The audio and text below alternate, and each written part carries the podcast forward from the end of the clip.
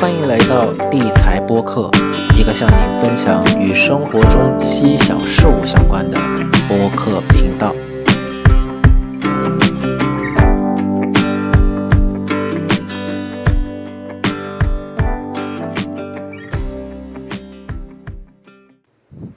Hello，大家好，欢迎大家回到今天的地财播客。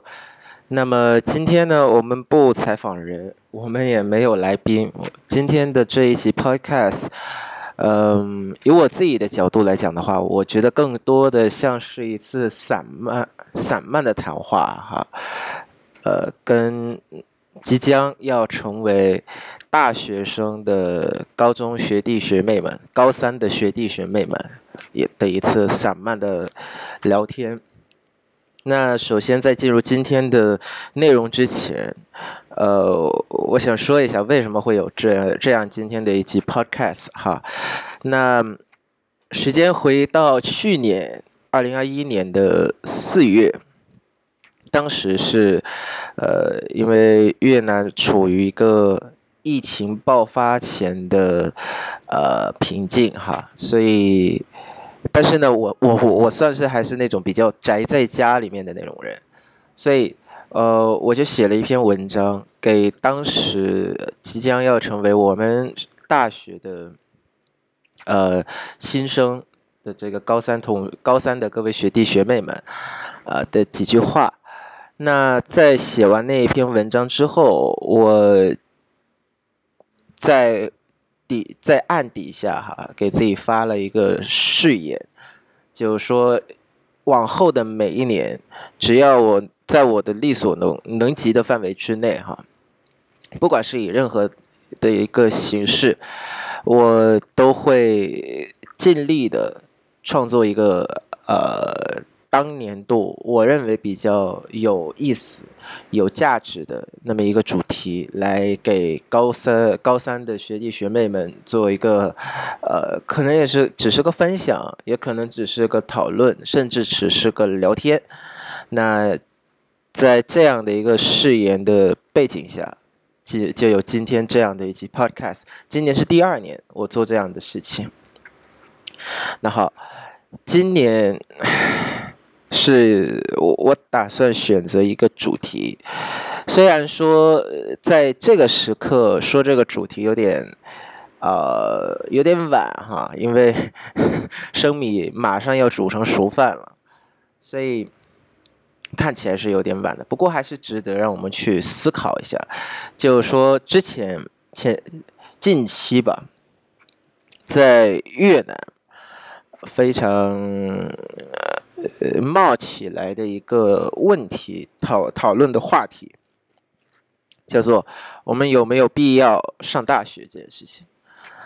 那我相信，那我相信了，不管是在越南还是在其他的国家，呃，比如说像中国，比如说像台湾，或许在在社会舆论的某一个角度里面来讲的话，肯定会有人也会问这样的一个问题，就是我们到底。该不该为呃大学这种强力竞争的这种模式，呃付出自己宝贵的生命，付出自己宝贵的时间，这样去去去去讨论。那今天呢，我不打算给给所有的同学，所有的学弟学妹们啊什么样的建议，因为我自认为。我还没有到那个时候，还没有到那个、那个，还没有那个资格去给你们什么建议。我只想谈一谈我自己对于这个问题的看法，还有我自己对于这个问题的一些呃观点罢了。这个希望这些观点和这些看看法对你们是有帮助的。好，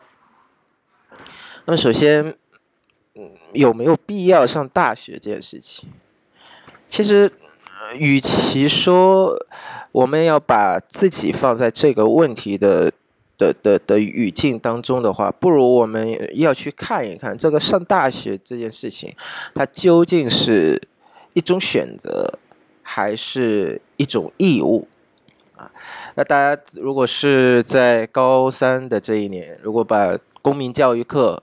呃，给上好的话，应该了解“义务”这个词到底是什么样的意思。就是说，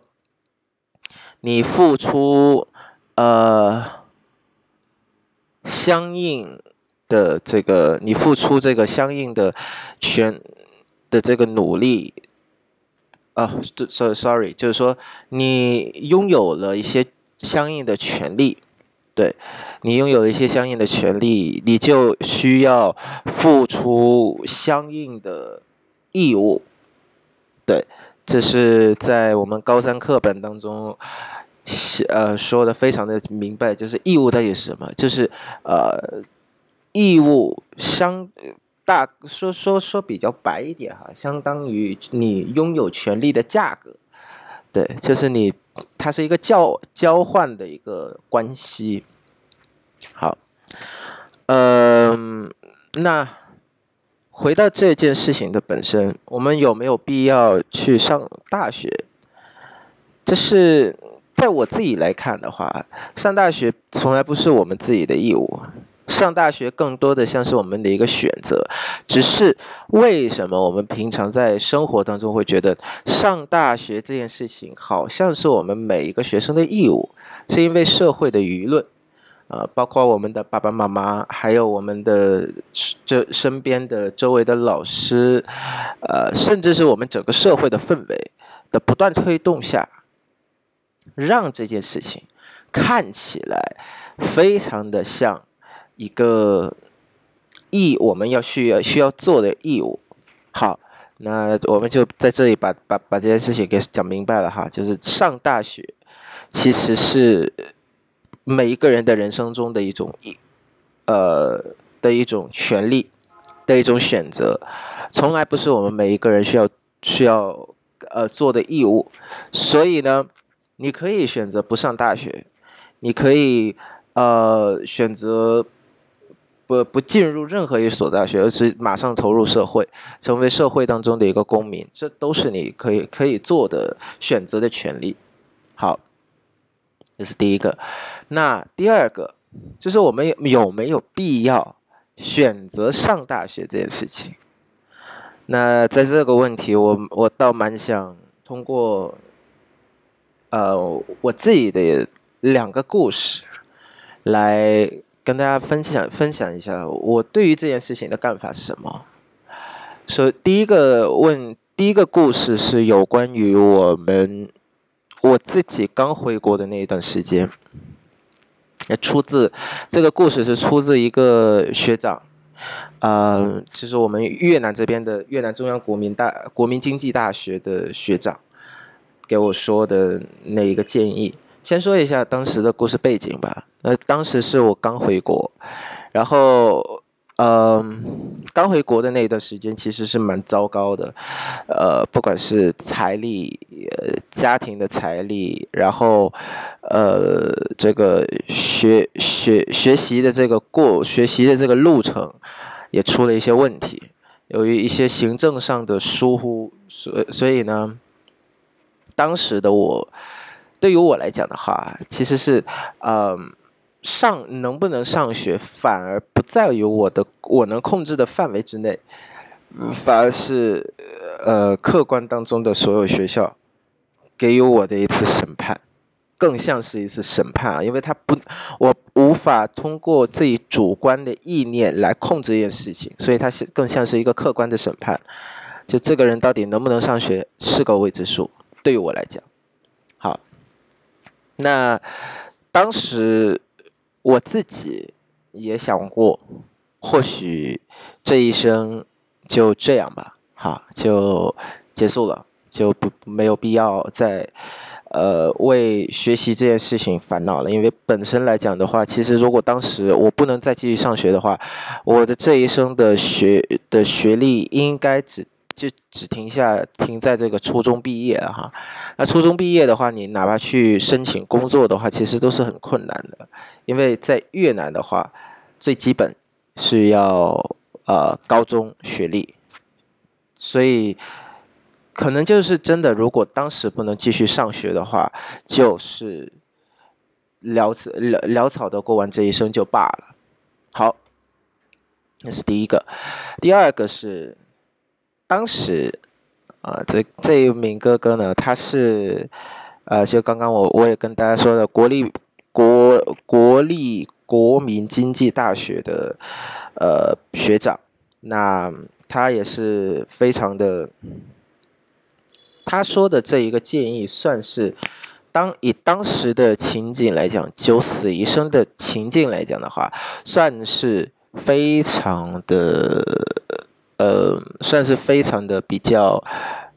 务实的，就是说，好，那我就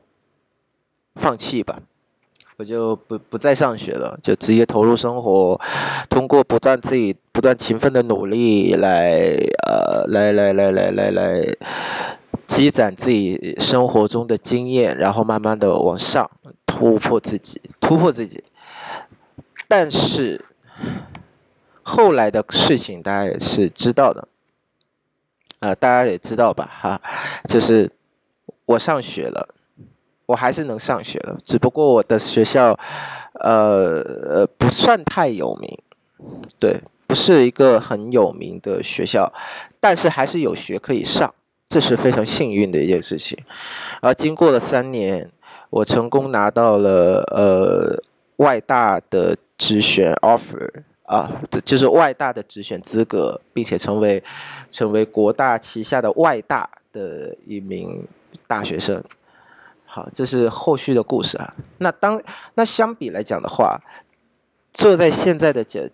的位置上去看当时的那一条条建议的话，如果我是他，我想我不不应该会脱口而出的去说这件事情，因为我觉得这一个建议真的很混蛋，很很混蛋，误人子弟的的建议哈。你不管是当时他出于他自己的私心，呃，就是说，因为他当时也在做一些，呃，这个这个一些 freelancer 的工作，他想招人，那好吧，他可能也是出于私心，那也可能是真的是他是他是这么想的，但是如果以我现在在他当时那个位置上来讲的话，我是不太会去。给人家讲这么样的一个建议，误人子弟，真是是。好，那这第一个故事告诉我们的是，我想告诉大家的是的一个讯息是什么？是上学不一定能够给你带来什么，也不一定能够给你带来什么。比如说，大家经常会说的什么关系啊，什么知识啊。啊，当然知识是是有的，但是知识后面的这个这个后续的结果是不一定的。但是如果你在社会当中没能上学，其实也不是说你活不了吧，但至少上学是当下算是最灵活、最比较。呃，比较能够让你的生活在后续的时间段里面，呃，过得比较更舒服一些的一个捷径吧。好，那这是第一个故，第一个故事。第二个故事发生在我进了外大之后，成为了外大的一名大学生。那这一集呢，啊，这个部分呢，是教会了我很多事情。比如说，我上大学之后，虽然大家一直被大家冠以一个优秀的名称，不过，呃，跟大家分享一个实话哈，就是本鄙人在下，在进入大学之后，很长的一段时间都不觉得自己是一个多多么的优秀的孩子，多么的优秀的人，因为，呃，随便在我们班里面，呃的那些。比较好的人，有就是成绩比较好的人拉出来的话，其实大家都可以看到的是，这个他们的水平也是很高的，是甚至他们有些还还是来自这个呃省际的重点中学。相比于我来讲的话，出生于一个呃，我不敢说是名不见经传的中学吧，但是呃，也算是。呃资源在当时客观的情境下来讲，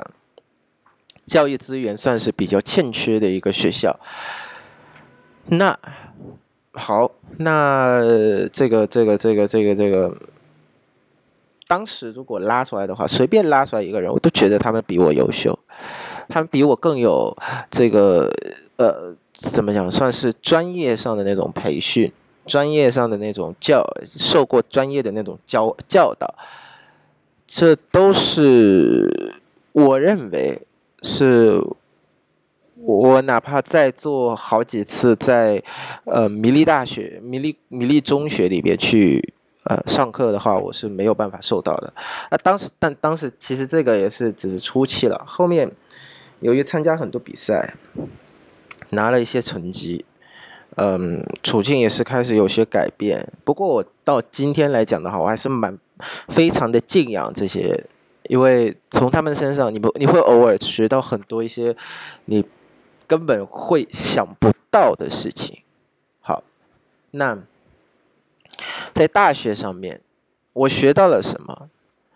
呃，很多人会说，像我一个学了十一年的中文，竟然还选择中文系进来，进进去当中文系的一名学生，实在是没有任何的挑战性。甚至很多时候会会，甚至有一些时候会有些人会对我说。你这样完全就是对中文系的学生的一种不公平的碾压。嗯，我我有一些时候我会觉得是的，我我给大家添堵了，我我不应该再进这个这个专业，因为好像我的学习的时间是非常的久了。然后大家，大家可能是通过一两年的时间是无法企及的那种久，所以，嗯，所以，嗯，就是说我我有时候会觉得这是一个蛮有罪恶感的一个过程，就是，呃，我给大家添堵了，给大家占领了大家的一些资源啊，对，但是。上大学这件事情，只是简单的拿到这几个荣誉，占领了一些资源吗？我觉得不是。直到今天来讲，我仍我仍然认为，在外大的这个的这个过程这一段时间，我学到了一些可能我我如果没有进入大学的话，我直接进入成为社会的一份子的话的话的话，我是没有办法学到的东西，比如说如何与。人相处，如何处理自己的处己处理自己的的一些心理问题，在你面对压力的时候，你如何让你自己能够持久的经过这些压力，而不是呃一碰一碰就坏，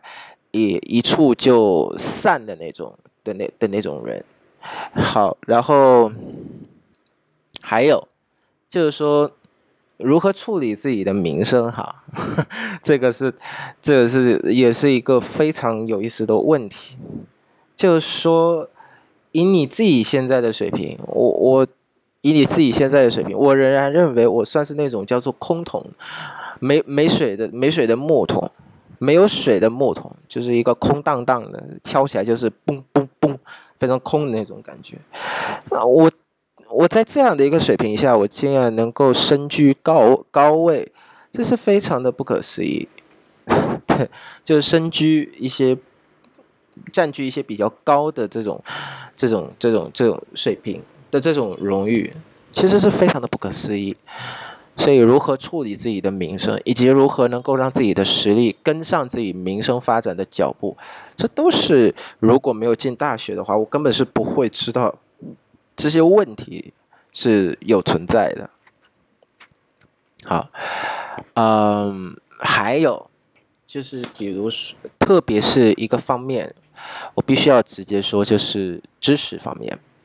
就是如果没有进大学的话，像最近我经常跟我身边的人讲的一个事情，就是说，嗯，我算是中文学习。过程当中的一个野路子，尽管我生我的人生经过很多的老师，很多位老师哈，包括我们大学的老师。不过，更多的时间反而是给我一种感觉，就是我根本就是这个这一条路上的那的那一只鸭子，呃，误打误撞，呃，往前走的那种，所以我更像是一个野路子。那来到大学之后，让我感觉到自己找到了一种久违的归属感，对，久违的归属感，就是说，嗯。这地方，这地方，虽然有些人依然会讨厌你，虽然会有些人依然会不喜欢你，甚至会因为你，你开始有一些起色之后，他们会改变你自己的，他们会改变对于你自己的这种相处模式，呃，对，就是就是这样，啊，所以，但是呢。至少在更多的方面来讲的话，更多的角度、更多的维度来讲的话，我觉得我我自己算是非常幸运的那一个。就我找到了一个真真正把我接受进来成为一个成员的地方，这是之前很多很长的一段时间我是没有找到的。尽管我身处于很多的组织当中，对，那你说？这个故事要告诉我们什么样的讯息？因为来讲的话，我觉得这个故事反而正在说出来很多，嗯，大学独有的一些，只有大你上了大学你才懂的那种的那种事情。嗯，是那根据以上的两两个故事的话，你会你觉得有没有必要上大学？如果以我自己来讲的话，我觉得是非常有必要啊，因为如果你不上大学，如果你不上大学，你可能还是非常的，你你的人生不会就此停止哈，还是会前进，但前进的路上，你还要再付出另外一份力力量来学习。可能你在大学的这几年当中就已经学习过的事情，但但是在你直接进入社会成为一名社会人之后，你要付出很多的代价才能学到这件事情。而且呢，这个代价可没有试错哦，它是直接算，它是直接就是通过一次次正式的犯错来来学习，这是非常高昂的一个人生成本。那当然了，就是说，那我们还这还没有顾到，就是说，人生中的某些错误是不可犯的，因为如果你犯了，就回不去了，这都是我们需要思考的一件事情。那第二件呢，嗯，我们社会经常会倾向于把大学与技校，我更更觉得就是，呃，我们我们社会经常会把大学与这个这个技能培训这件事情挂等号。那，嗯，嗯，这个或许吧，从某个角度，这样的一个刻板印象算是正确的，因为在大学里面，你还是会分出一些专专业来，比如说像我是师范专业，那其他人可能是翻译啊、编译啊等等这些专业。那好，就是说这个刻板印象。它有它的道理，但是如果只是以这样的一个刻板印象来归纳大学所给我们带来的意义的话，那这是一个不应该发生的事情。因为显然，大学所能给予我们带来的东西，远超出了这个，远超出了某一个专业的技能培训。它有很多。东西你可你只能够在大学这样的一个关系层下面才能够获得，比如说像知识的另类吸收方式啊，或者是人际关系的另类解读啊，不是另类解读，就是另类呃培养啊等等，只有通过大学这样的一层关系层关系下，你才会有获得的一件事情。好，那。关于这个问题，还有另外一一件事情，就是说，嗯，进大学的人只不过是呃想逃脱这个生活，还不能就还不想就是说进入这个残酷的生活去被他毒打。我觉得有可能也有这样的一层原因了。不过，呃，我倒是这么认为。呃，这个生活嘛，这个社会嘛，它，你哪怕进大学，它还是存在在那，我们还是社会的一份子。呃，相比于，相比于我们等，呃，我们我们用这几年的大学让自己变得更加成熟，成熟，呃，让自己变得更加的硬挺，再进入社会，去承受这个社会的毒打。当时到到那个时候，我们更有这个还击的能力，更有这个处事处理以及这个看事，然后呃与这个社社会进行对对应对的这个能力，总比我们